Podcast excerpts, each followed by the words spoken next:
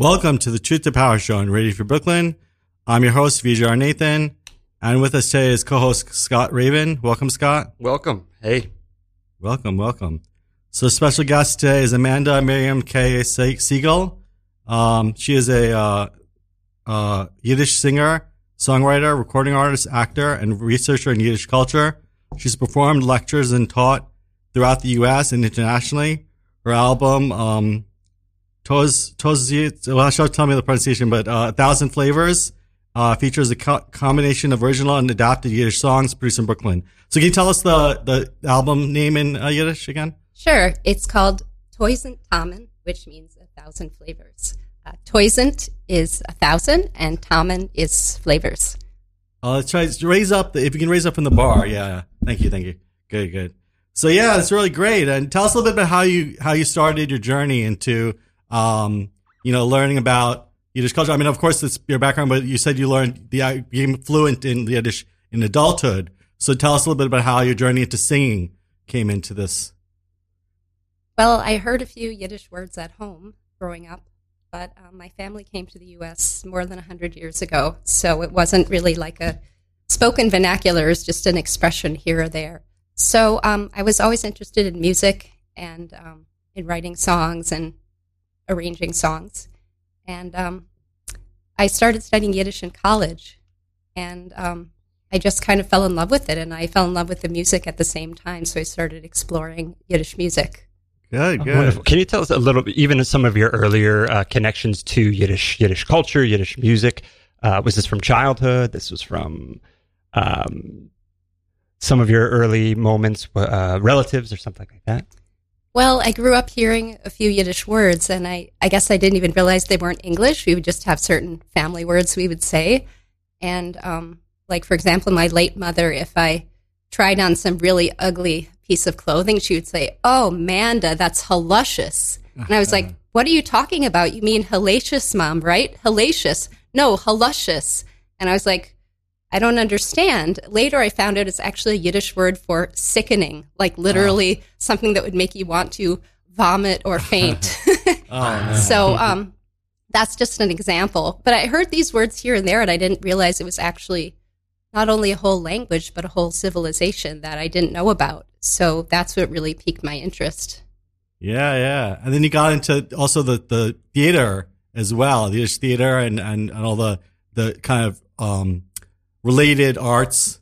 So, uh, what you mentioned, uh, one specific one, uh, I think it was, uh, Dreaming in Yiddish or what was it called? Uh, Dreaming in Yiddish as being a, a, one of your favorite recordings. So tell us a little bit about kind of that, uh, if you remember. Or you could just kind of speak off. Yeah. Sure. Yeah. So, um, I became really interested in Yiddish culture and I heard about this, um, basically a folk arts camp called Klez Camp that was basically like a Yiddish um, a week of Yiddish culture, music, theater, and one of the leaders and co-founders of that was Adrienne Cooper. Um, she unfortunately passed away about 10 years ago, but she was just this towering influence as a musician, as a teacher. She was um, just this incredible singer, and her interpretations of music were so so deep and rich. And um, she recorded this album with the pianist Joyce Rosenzweig called "Dreaming in Yiddish," where she just it's just one of my favorite recordings of all time. She just kind of takes you on this journey, not just I don't know, it's like it's hard to describe her interpretations of music. They're just so um, just this virtuosity that's not only vocal and musical but also emotional. Just this incredible range from humor to tragedy and everything in between. So she was a huge influence on me. I um was lucky enough to study with her a little bit, and I still feel her as a huge influence in my in my work. Yeah, yeah, great, mm. great. So you mentioned klez camp. I guess that taken from uh, the type of klezmer music, right? With, right. Which how would you kind of describe just klezmer music? That being a Yiddish word. Uh, yeah. So the word klezmer actually comes from Hebrew, and it means literally instruments or vessels of song. Mm. And a klezmer is actually like Americans, they say klezmer music because that's how the genre is known. But a klezmer is actually just um, a musician. in Yiddish. So actually, klezmer refers to a tradition of instrumental music at weddings and at celebrations. So it actually doesn't refer to vocal music at all. But starting in the late 70s and early 80s, there was this cultural revival where um, people started exploring the music, like young people started exploring the music again, and they ended up founding these folk art camps, like um, like Klez Camp, where people would get together, sort of like, I guess, based on Balkan Camp and places like that, where people go to have kind of a cultural immersion experience. And um, even though Klez Camp officially ended a few years ago, now there's a new version of it called Yiddish New York that takes place every December it's also sort of like a refuge for people that um, want to explore um, Yiddish culture and also escape from being in a culture that's so Christian dominated. Hmm. Um, I mean, here in New York, I feel so lucky because there's so many people from so many different religions and backgrounds. Like, there's so many things you can do on Christmas. But growing up in the Midwest, that was not the case for me. Ah. So I really identify with like having a place to go like during Christmas and do stuff where you don't have to be bombarded with Christmas carols and Christmas trees and stuff like that. Yeah, yeah, it's really great. The and, matzo uh, ball. Yeah, yeah. Yeah, yeah. And uh, speaking of which, uh, so like when we think about the show's themes or thematics, we're talking about like essential truths that we discovered, um, you know, and kind of how that is empowering so, you, uh, if you could talk a little bit about like what is something that's a truth and some misperceptions, perhaps, uh, and how what's a truth you think is essential that you believe is undervalued by society? Well, I I wrote this. Um, I thought about this a little bit before, and I think that especially the pandemic has brought this out, which is that every individual has this need to feel like people are listening to them, that people are seeing them, and to experience compassion and connection. I mean, obviously, this is in addition to having their physical needs met, like having food, clothing, shelter, and medical care. And clearly, we have a long way to go before we have that for everyone. But um, I think that these are also connected, that it's just a basic human need. And um, I think that it's easier I think it's easier to maintain inequality when people with power and privilege, and I include myself in those categories, can't see the humanity of other individuals, other human beings, not just because of um, not wanting them. I, I, think that, sorry, I'm not being very articulate here, but I think that um, this inability to have compassion and connection for our fellow human beings makes it easier to maintain inequality and it's really dehumanizing to all people, but not in the same way. Mm. I was reading something today that said that basically, um, I think it was in the New York Times, it was this question from a white woman who had recently been promoted at work and she saw that her black colleagues were being like taken away from their positions. And the editor that was responding to the question said, um, think about racism for white people as secondhand smoke. So it's something that's toxic to everyone, but in different ways. So I thought that was a good, mm-hmm. I thought that was a good description. Yeah, yeah. So what uh, what were some ways that maybe you you were able to stay connected? Uh, I guess through through the pandemic. Were you were you performing through this? Were you uh, doing some shows uh, via Zoom? I imagine, or uh, did you have the opportunity to play outside and, and talk a little bit? What ways you were able to connect? Well, I did some online concerts and performances, which is like really not very satisfying because it takes so much to record something, to re- basically record a professional video when you don't have the expertise and the equipment to do that. so that's challenging, but also um, performing live where like anything can happen. You know, I have a really noisy refrigerator. So like my refrigerator might start going when I, mm-hmm. you know, when I get live on a show or something.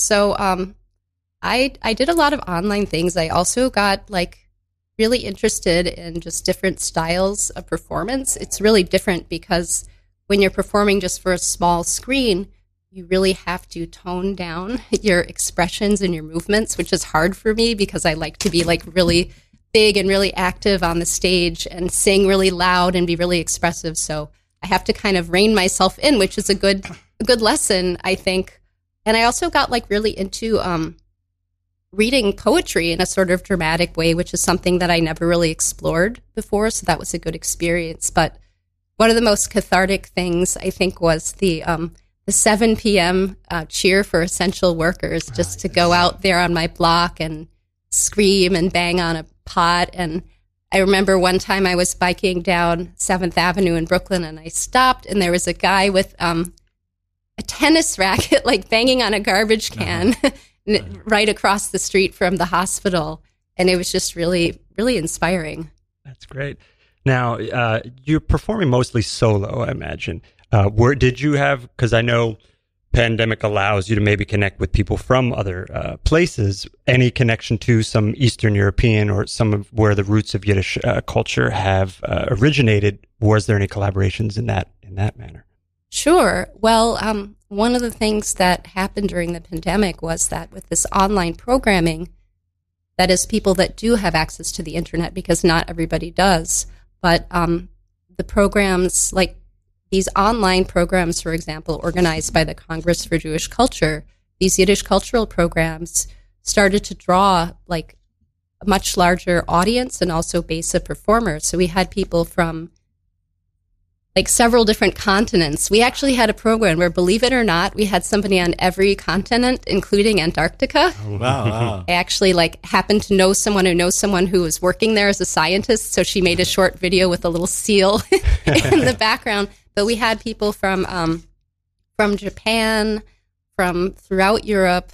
Um, we had people people in Israel, people in Argentina and Brazil and Canada and the U.S. So it was really um, a really wonderful way to connect and um, just be part of a larger movement with other people. Right. But yeah, in terms of like solo performing versus in a group, like usually I work with an accompanist. So I did work with an accompanist a few times where they pre-recorded some, you know, tracks after we um, talked about it, and then I kind of sang over that. I also I, I, consider myself a recovering accordion player. I really love the accordion. I'm passionate about it, but I've never been able to play that well. So I ended up um, going into um, GarageBand and recording different accordion tracks for myself and just using those.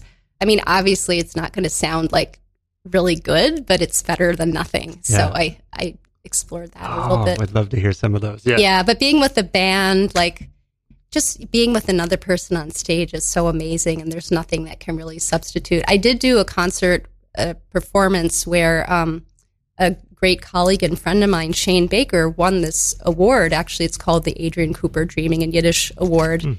and um, we did a performance for an empty theater, basically. So we were like really, really socially distanced, and we recorded for an empty theater and then streamed it live. Yeah, I did something similar for a theater festival during that time.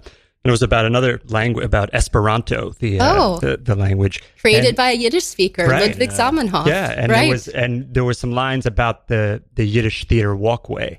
Uh, oh and, yes, and I don't know if you could talk a little bit about that. I just was near, I guess, Veselka recently, and and kind of you know to me they're they're names but i don't know if you if any of those names resonate with you or you know oh, yeah. some of those those people. Those are like my heroes. Yeah. i mean i consider it a walk of fame. I know it's been kind of fading and there's some efforts to to fix it up. But yeah this um, deli owner abe Lebewohl he um, created this walk of fame um, and it sort of fell into disrepair after his business closed. And um, actually it's right across the street from there's only two purpose built Yiddish theaters in the city that are still standing. One of them is the Yiddish Art Theater on 12th Avenue and 2nd, which is now a movie theater. And if you go into like the large part of the theater, you can see this these elaborate decorations. Also, just a few miles from here is the um, it's now a church called House of Prayer for All Peoples, I think, but it's um, actually it was called the Roland, and it's sometimes the Parkway Theater. It's on um, Eastern Parkway and St. John's Place in Brownsville. So that was like a huge place as well. But yeah, all these all these stars are sort of forgotten, or people reduce them to some sort of cliche. But this was a whole movement of people. This was like, you know, they had multiple unions for the actors, for the ticket takers, for everybody, and this was like a way of life for many people, and it was a really important cultural force for immigrants because they wanted to go somewhere where they could, you know, connect with people in their own language, but also have a sort of cathartic emotional experience as a group. Like some even liken it to a religious experience. Yeah. Uh, So I want to return also to your uh, Thousand Flavors, uh, the CD, and uh, you mentioned you're you're kind of interpreting or you're doing some level of interpretation of traditional Yiddish songs. Tell us a little bit about the interpretive aspect and how, to what degree do you uh, tell us a little bit about kind of your process interpreting and and how you bring that that kind of for me listening to it sounded a little like kind of upbeat and had a certain kind of show tuney kind of thing to it. So I really appreciated that. So just tell us a little bit about that interpretive aspect. Well, there's a lot of different types of songs and different ways to interpret them. I think that I tend to focus mostly, on theater and folk songs, and those two genres are kind of connected because theater music really grew out of this folk tradition.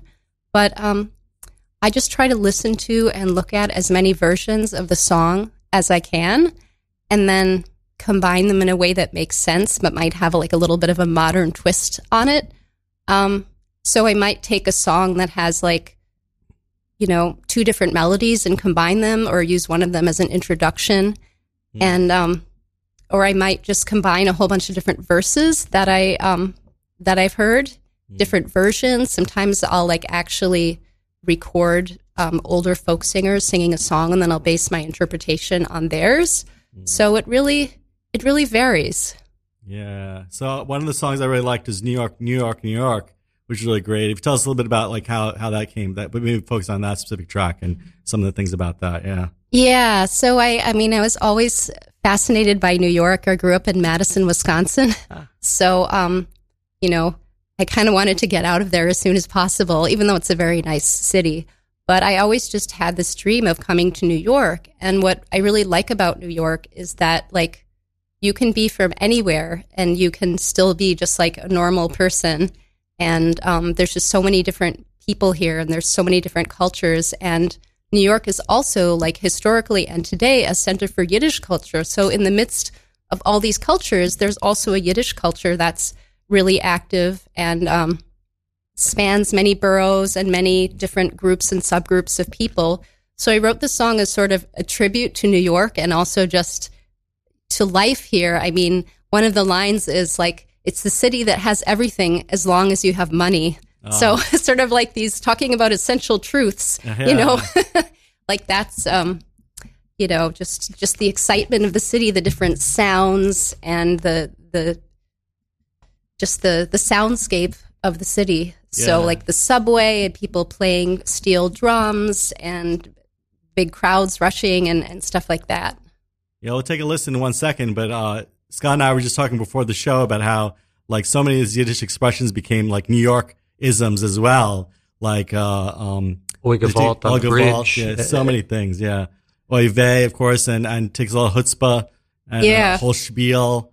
You know all these kinds of things, and and how like even and also Seinfeld I think kind of popularized some of his expressions. I think he also used some of those expressions. Seinfeld. Yeah, And then I always I remember the, the Linda Richman skit from Oh, Saturday Night yes. Live. Of course, that was maybe my first. Uh, Yeah, but but so it's yeah, Spilkus of the Genekte Gezoink. Yeah, that's actually not really Yiddish. I mean, there is a word spielkes, which is like um, you're sitting on pins and needles like a kid that can't sit still. And a lot of those words were sort of like changed around or mixed up or right. like Yeah. somebody would make up a nonsense word and be like, that's Yiddish. But it's so much more than just these funny expressions. People think of this as just like a humorous language, but it's a whole language. It's a cultural civilization. It's a literature yeah. and it's a very rich language. So while I appreciate that, and I'm always struck by that when I'm here, there's so much, it goes so much deeper as well. Can you give us one other phrase, maybe that, or, or something that that resonates with you? Maybe one that, yeah, yeah, another one that um, expresses some of the the new the pain or or not even the the silliness of it. Uh, yeah. I don't know. I mean, offhand, I don't know if I can just think think of an expression, but there's a lot of things that I hear that I'm always always struck by in the ways that people will use. yeah, you know. verklempt, right? Yeah, like Verklempt. literally, if you the- say es es verklemmt mir das Herz, it means like my heart is sort of um, like emotionally overwhelmed. But clem Right. is literally a vice, so it's like my heart is being like squeezed Ah, by these see that emotions. So beautiful. Yeah. Yeah. Interesting. Yeah. There, I mean, there's also there's all kinds of things like if you really like are close to somebody, if you really love them and you think of them almost like a family member, you can say they're eingebacken in Herzen, like they're baked into my heart, Oh, literally. nice. So that's a kind of interesting expression. Yeah. Uh, why don't we take a listen? I'll take. I'll play uh, New York, New York, uh, New York, New York, and then we'll listen a little bit to it. So let me. I, I was pulling up the Bandcamp before, so I finally was able to get it up. Um, so let's see. Let's listen a little bit to it. Gesehen, als ach steht auf der Welt. Ich bin schon gefahren über Jammen. Aber tief, tief im Herz bei mir bängt sich noch dem steht alle, wo's hat tausend Tamen. Nicht Paris und nicht Buenos Aires, nicht Tel Aviv und auch viel nicht Ades. Nur du sehen in einzig Ort, oi, was zieht sich dort? Nicht nur me schluf nicht, nur me plappelt auf Jiddisch, a ganzen Messlös. New York, New York, die Stadt du i die eine. New York, New York, a Stadt wie gar nicht fällt. Ui, wie kann ich vergessen deine goldene Augen? Ui, New York, New York, bist ein auf der Welt. New York, New York, bist ein auf der Welt.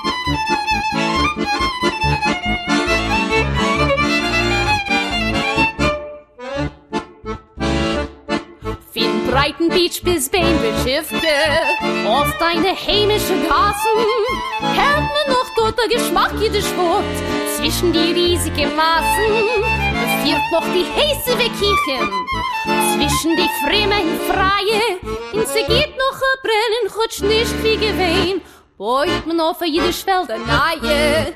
New York, New York, die Stut, du die eine, New York, New York, was tut die gute Welt?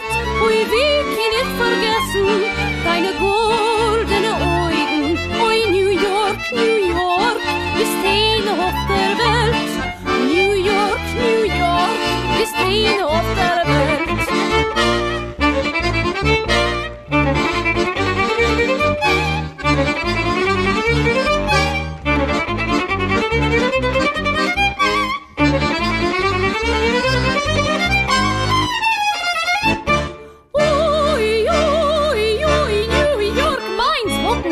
schmiere Matzens, gibt es Gesied im Teusen zu gerieben. Wie nehmen Granten Subway tanzen, Menschen nur nach Schier.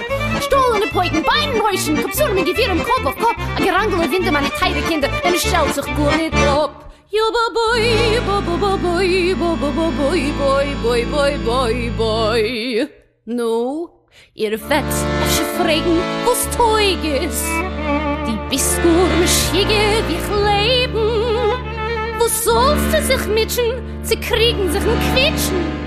Zu jedischistische Zwecken noch streben. Ich weiß, dass du's Leben is nicht bring. Aber kolse man ich hab mein Mäul noch hat sing. Ich will sich und hinakkoyech ihn ich sing mein Teire, mein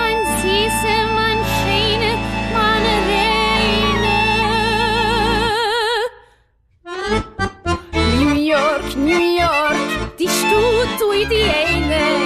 New York, New York, a Stadt wie gut fällt. Ui, wie kann ich vergessen deine goldene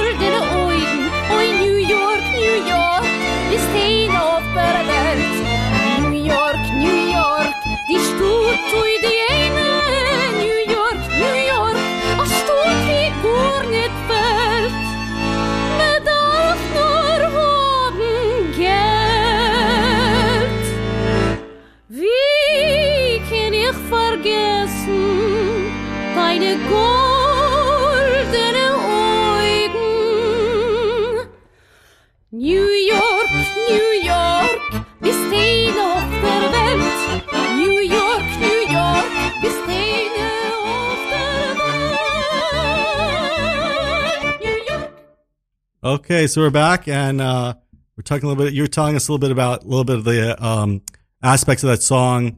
I think it being like kind of a. You tell us a little bit about the certain aspect of the song you're mentioning.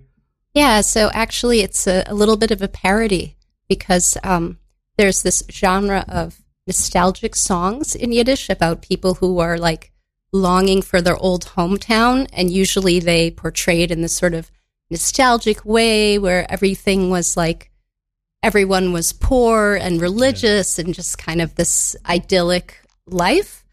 But um, it's actually, I thought, well, wouldn't it be funny if I wrote a song about New York City that was like, you know, kind of nostalgic, but sort of tongue in cheek, you know? Yeah.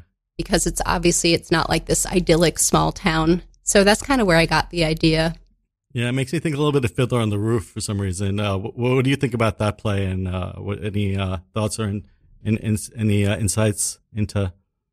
Well, the play is actually so the play is actually based on um, the writings of Sholem Aleichem, mm-hmm. and um, it's considerably different. If you actually watch the film Tevye, it's a tragedy. Oh wow! And um, so the play is very different, and actually, it was like created in English and um, later also translated into Yiddish.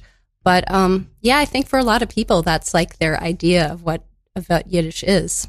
Yeah, hopefully a gateway into a whole a whole another um, cultural resonance. Right. Are there are there other films maybe that um, that you connect with that uh, connect to Yiddish culture, or just you know on a comedy level, nostalgia level? Yeah, I mean, if you um, go to the website of the National Center for Jewish Film, they've reissued quite a number of Yiddish films.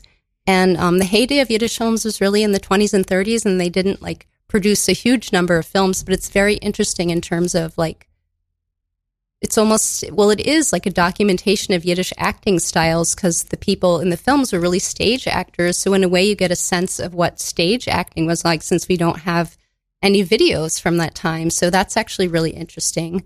And yeah, I mean, there's so many great films like Molly Picon, you know, is this huge star also on English, uh, on Broadway in English. And, um, like probably the best known film is Yidel mit Fiddle. It's about this young woman who disguises herself as a boy and um, goes on the road as a traveling musician with her father to earn money. And um, basically, the film, I mean, is about sort of her adventures, and then she falls in love with this this guy that's in the band. And there have been like a lot of queer readings of the film saying, oh, well, maybe they're really trying to say something about being queer and they couldn't. So instead, they had this kind of homoerotic aspect um, between the two of them. And also, um, I'm a big fan of the actress Jenny Goldstein. Nobody's ever heard of her today, but she was this amazing actress that was known for tragic and melodramatic and also for comic acting. And she made a film um, in the 30s called Two Sisters it's basically these two sisters, and one of them steals the um, fiance of the other, and um, it's just a it's a melodrama, but it's so and it takes place in the Bronx, and it's just really like it's really over the top, but at the same time, there's something really real about her acting, and like you just you just want to like her. She's this sort of pathetically wronged character, but you just you just want to like her, and you're like cheering for her the whole time, even though she has such a crappy life. So I, I like that one as well. Yeah, I also want to get into the book you're co-editing or you're about to, or you're working on now. I think. Uh, tell us a little bit about that and how your process of research and and what what what comes up for you.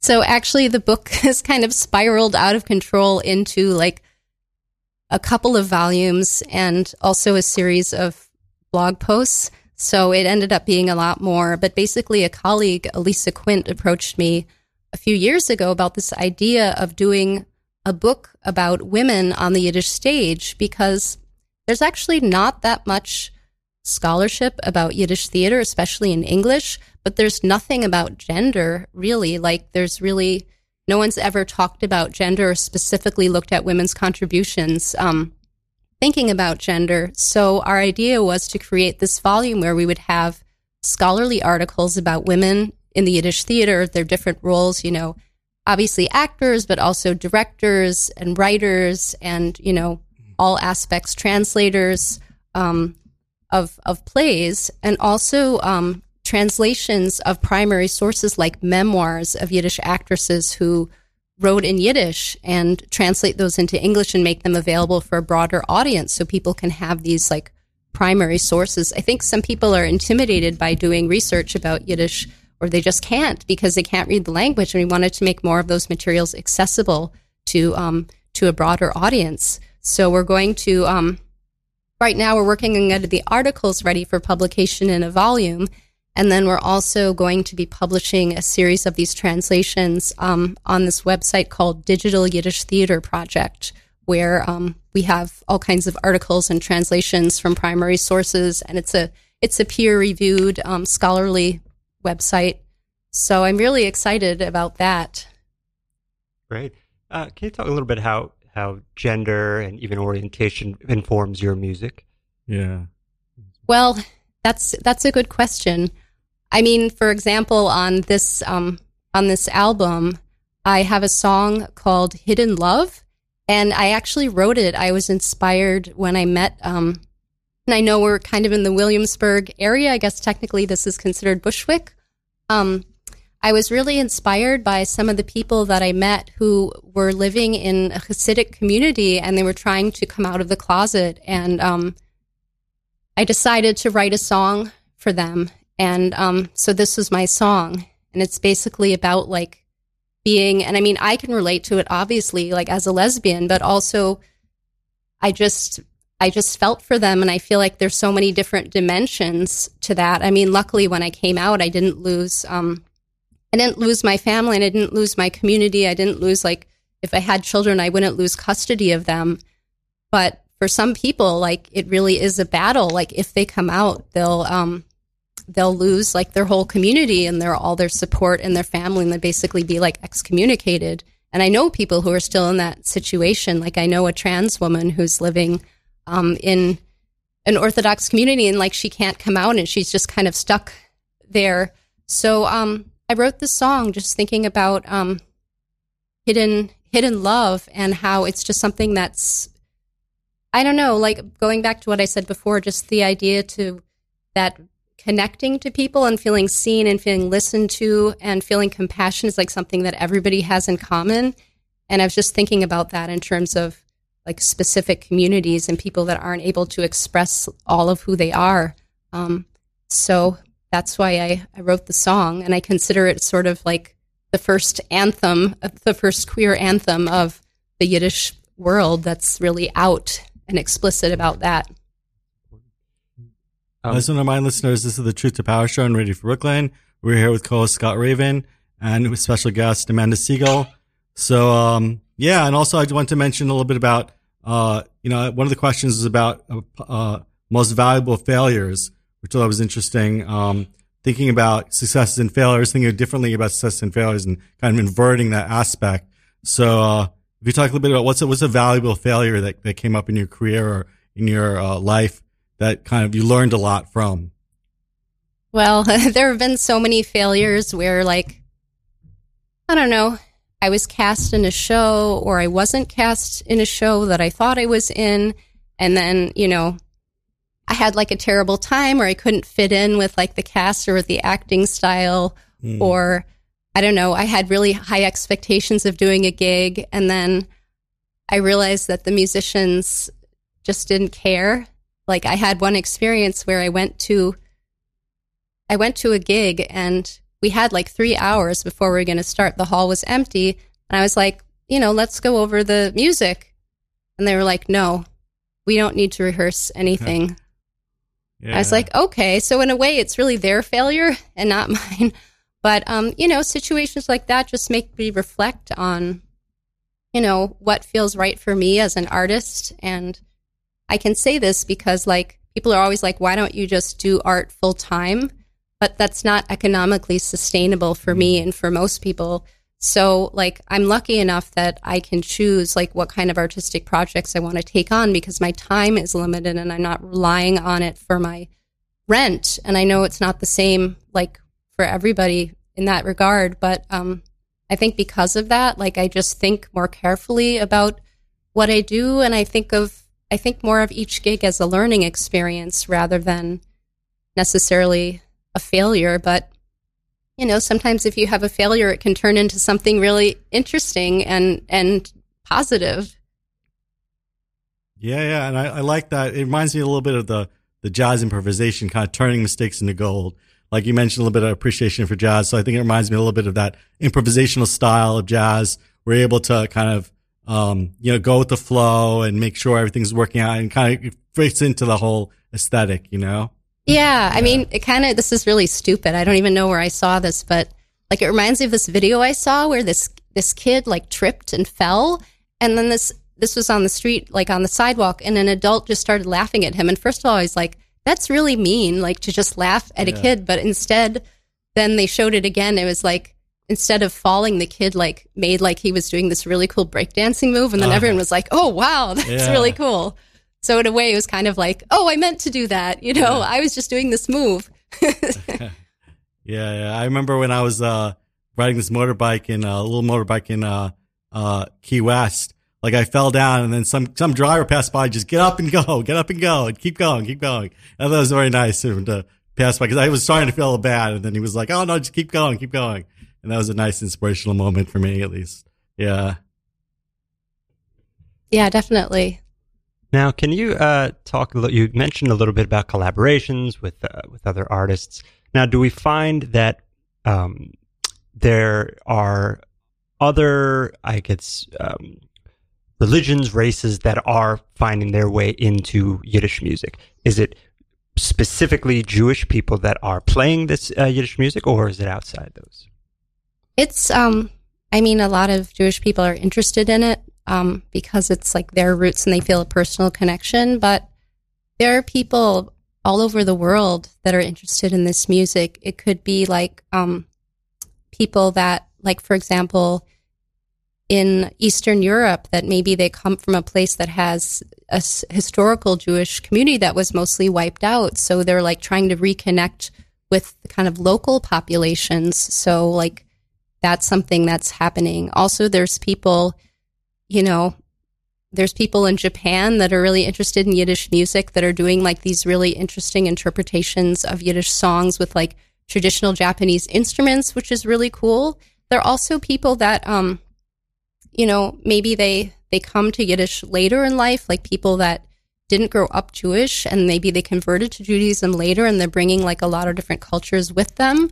So, um, you know, that's also something that's you know that's that's interesting and it's really something that's like for everybody hopefully everybody can get something positive out of it and um and enjoy it and benefit from it Yeah, it's interesting when I uh, uh, started exploring the. So I was exploring a little bit, also to research a little bit for the interview, and I was trying to figure out the similarities and differences between Yiddish and Hebrew. And it was the very different. I, I didn't realize how different they were. I mean, I kind of had an assumption, or previously I had an assumption that maybe there was a close relationship, but then I was researching it and I realized that Yiddish comes from Eastern Europe or Germanic languages, and then Hebrew is like almost independently.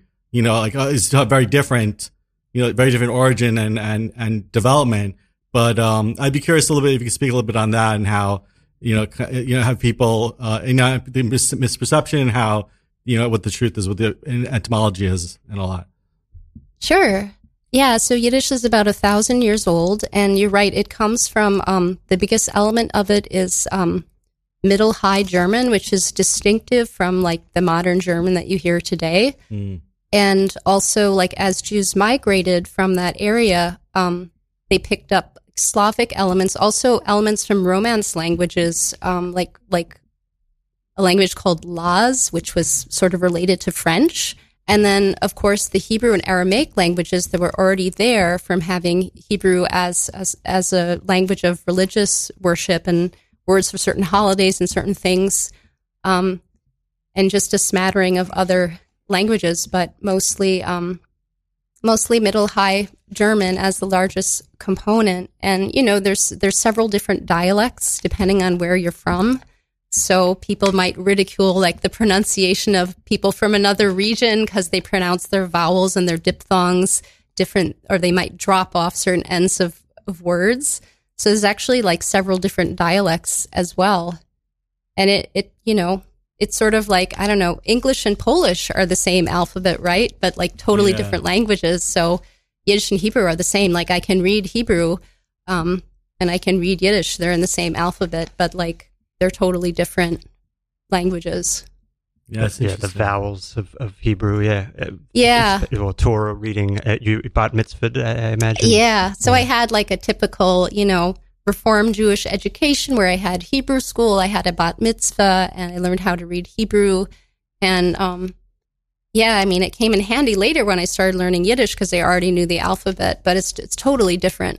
But it's interesting because when I look back now, like I realize that when I read Hebrew, I can see words that I know from Yiddish that come from Hebrew. And also, I realized like a lot of the melodies that we sang in shul were actually Hasidic melodies, like, which is really interesting because you think of Hasidic melodies, you think of like, you know, Williamsburg, Brooklyn. People that are not in that community might feel like distanced from that, but actually, like, we're all from the same, we're all from like the same ethnic group, sort of. So, despite like ideological and religious differences, we have that in common. Like, we have common roots, and we see that in the music.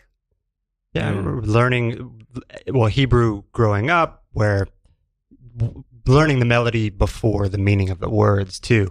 It seems with Yiddish though you're learning them simultaneously a, a bit, where you're getting you know the meaning as well as the melody. Mhm. Uh, yeah, why? I mean, I guess that's just being raised, yeah, reform or, or whatever, where there was more a focus on on just the, that.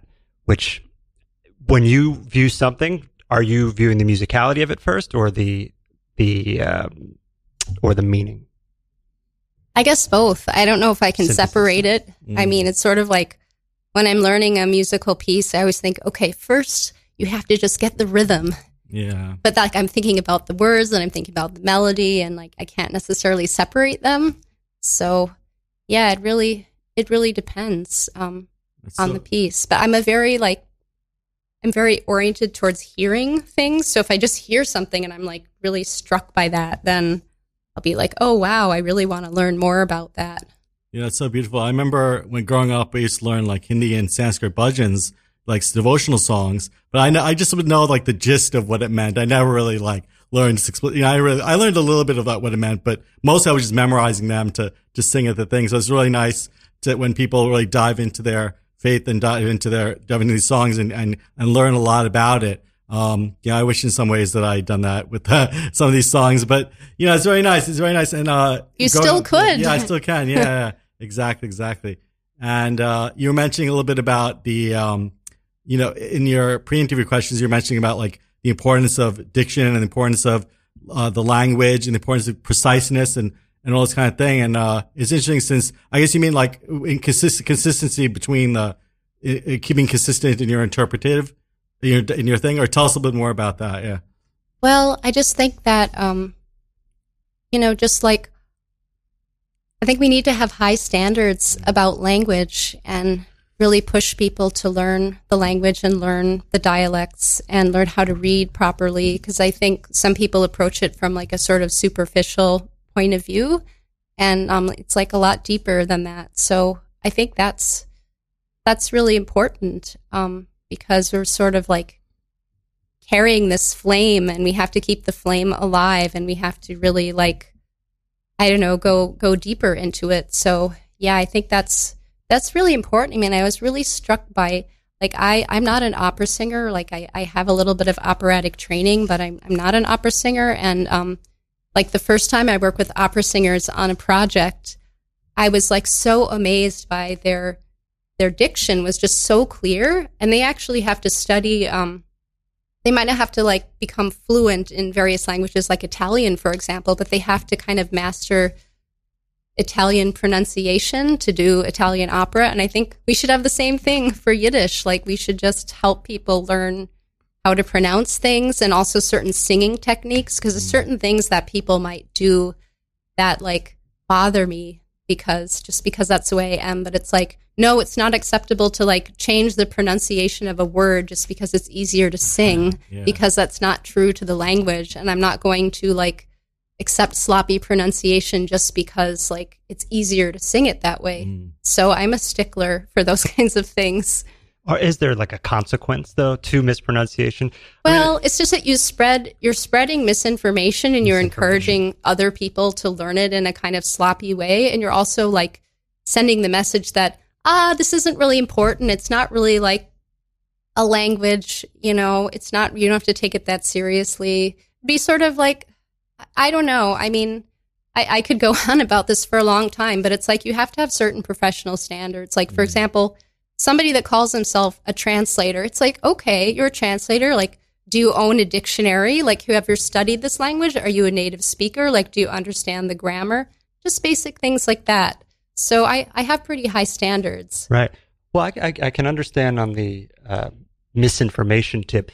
I, I just I'm thinking of hip hop uh, when words sometimes are pronounced incorrectly on purpose just for the sake of sound or rhyme. But that's an artistic choice made Sure. out of knowing Yeah. what you're doing and doing it deliberately, like in an artistic way. And like, I totally support that. Nice. What I don't support is people just pronouncing things sloppily because they don't want to take the time to do it Yeah. right. Or they don't understand what they're saying and they're like, oh, it's not going to make a difference. Nobody's going to understand anyway. Yeah. No, totally, totally. I think it's important to have high standards. Even in English, how, you know, a lot of people, uh, you know, kind of decry, like, you know, how words become like corrupted. And then so, some, sooner or later they end up, you know, sooner or later they end up, uh, actually like creating that in the dictionary to, to like, irregardless is a perfect example. How like, you know, it became, but now it became now it's acceptable in the dictionary to like use that word, but that's not really, I don't know. I also kind of I'm in the camp of like, you know, let's, let's keep the words a little bit, you know, as they're meant to be said, you know? Yeah. Yeah. Or just the weird, the weird misuses of, of punctuation. Yeah. where there's an apostrophe where there doesn't need to be one or something like that.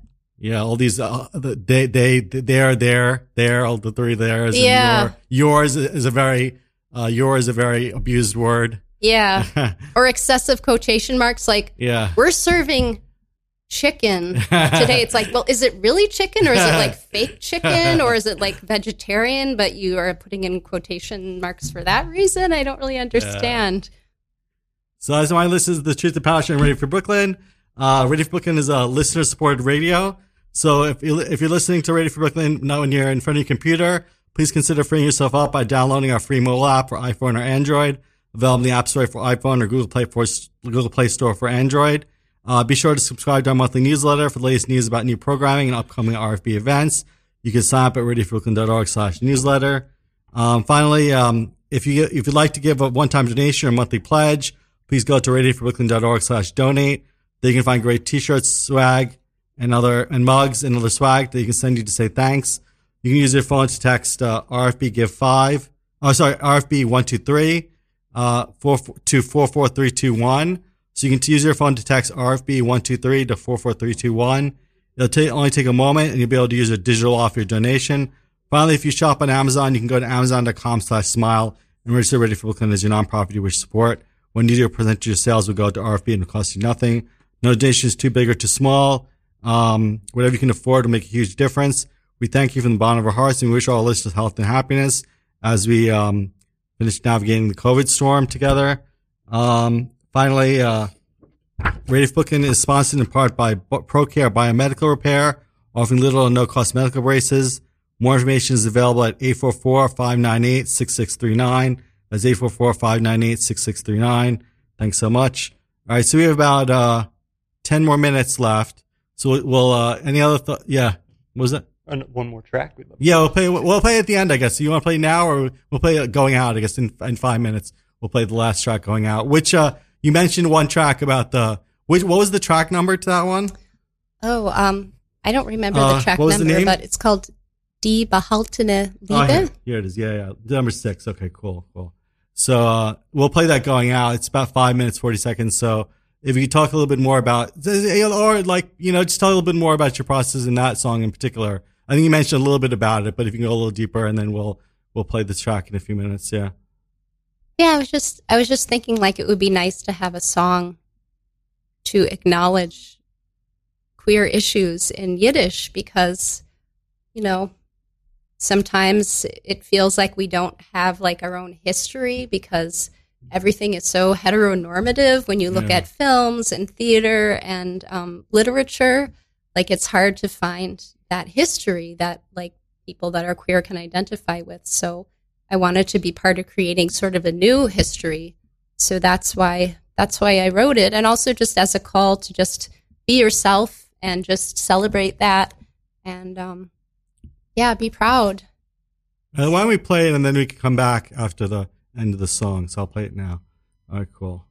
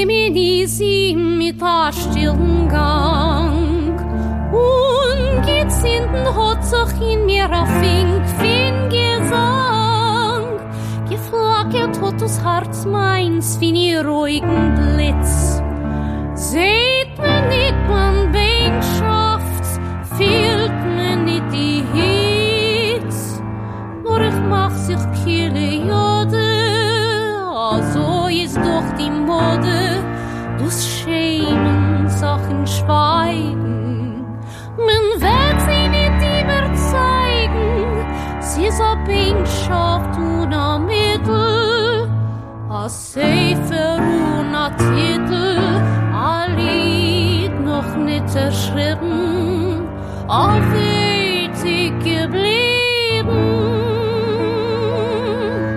Die behaltene Liebe, wo sie tät in mir brennt,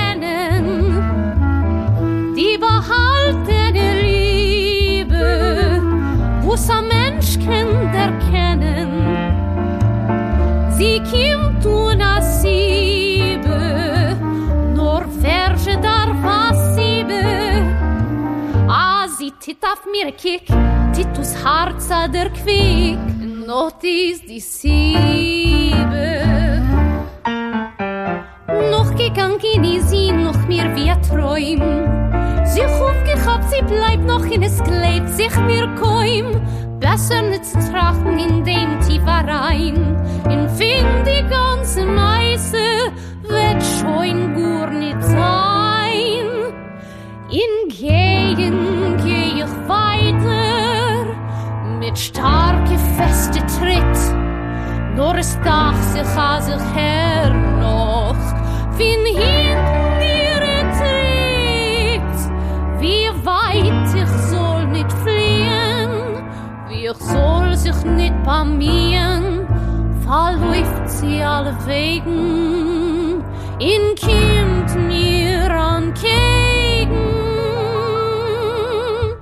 Die behaltene Liebe, sie tät sich zu mir ziehen. Die behaltene Liebe wo sie Lust macht nicht reden.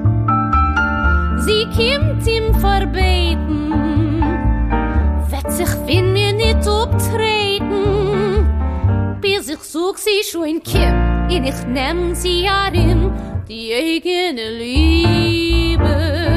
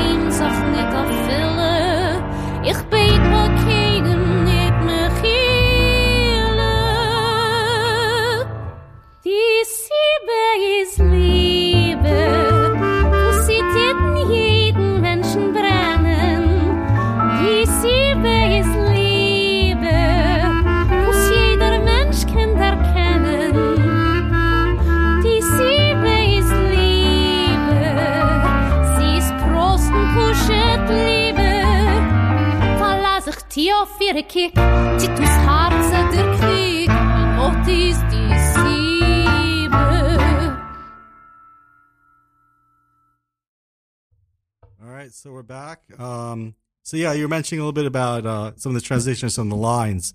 If you could give us a little bit of a few of the lines for the ending line, especially. Yeah, so sort of just like asking in the song, you know, what's the reason? Why am I feeling this way? Like, why am I, I guess, why am I in love with a woman? And like, what does this mean? And then eventually, like, I can't really hide myself, not from God and not from other people. And I actually don't care. And I'm going to shout it from the rooftops. Nice. And ultimately, the reason is love that each person has. And like, basically, that's what makes us human. Yeah, excellent, excellent. So beautiful, so beautiful. And you're mentioning some of your upcoming projects. Can you tell us a little bit about that? Yeah, so I'm actually in a couple weeks. I'm doing a special um, service. It's going to be online. It's actually in person as well. Um, if you go to cbst.org, um, it's basically a special um, Friday night service at a synagogue. It's an LGBT synagogue based in Manhattan called Congregation Beit Simchat Torah. And um, we're doing a special service, but it's not just a regular religious service. It's actually a tribute to these um, Yiddish writers that were killed by Stalin in 1952. It's called Night of the Murdered Poets. And it's going to be a beautiful service with all kinds of music and literary readings. And um, I have the honor of working with a really wonderful team there. So that's coming up on Friday, August 13th. And you can just go to cbst.org for more information. And then also, I'm working on a project. I'm completing a master's at um, the CUNY Graduate Center, which is great. And I really, really like the program. It's basically um, a performance based on the work of the first Yiddish actors who started in the mid 19th century before there was really any secular um, Yiddish culture. And um, basically, basically, it's like a recreation of their work through memoirs and anecdotes and actual music from that time. And then the last thing I'm doing is this online conference about um, Kol Nidre, which is a prayer um, for the Yom Kippur service, and it's about Kol Nidre in the Yiddish theater. So that's coming up online.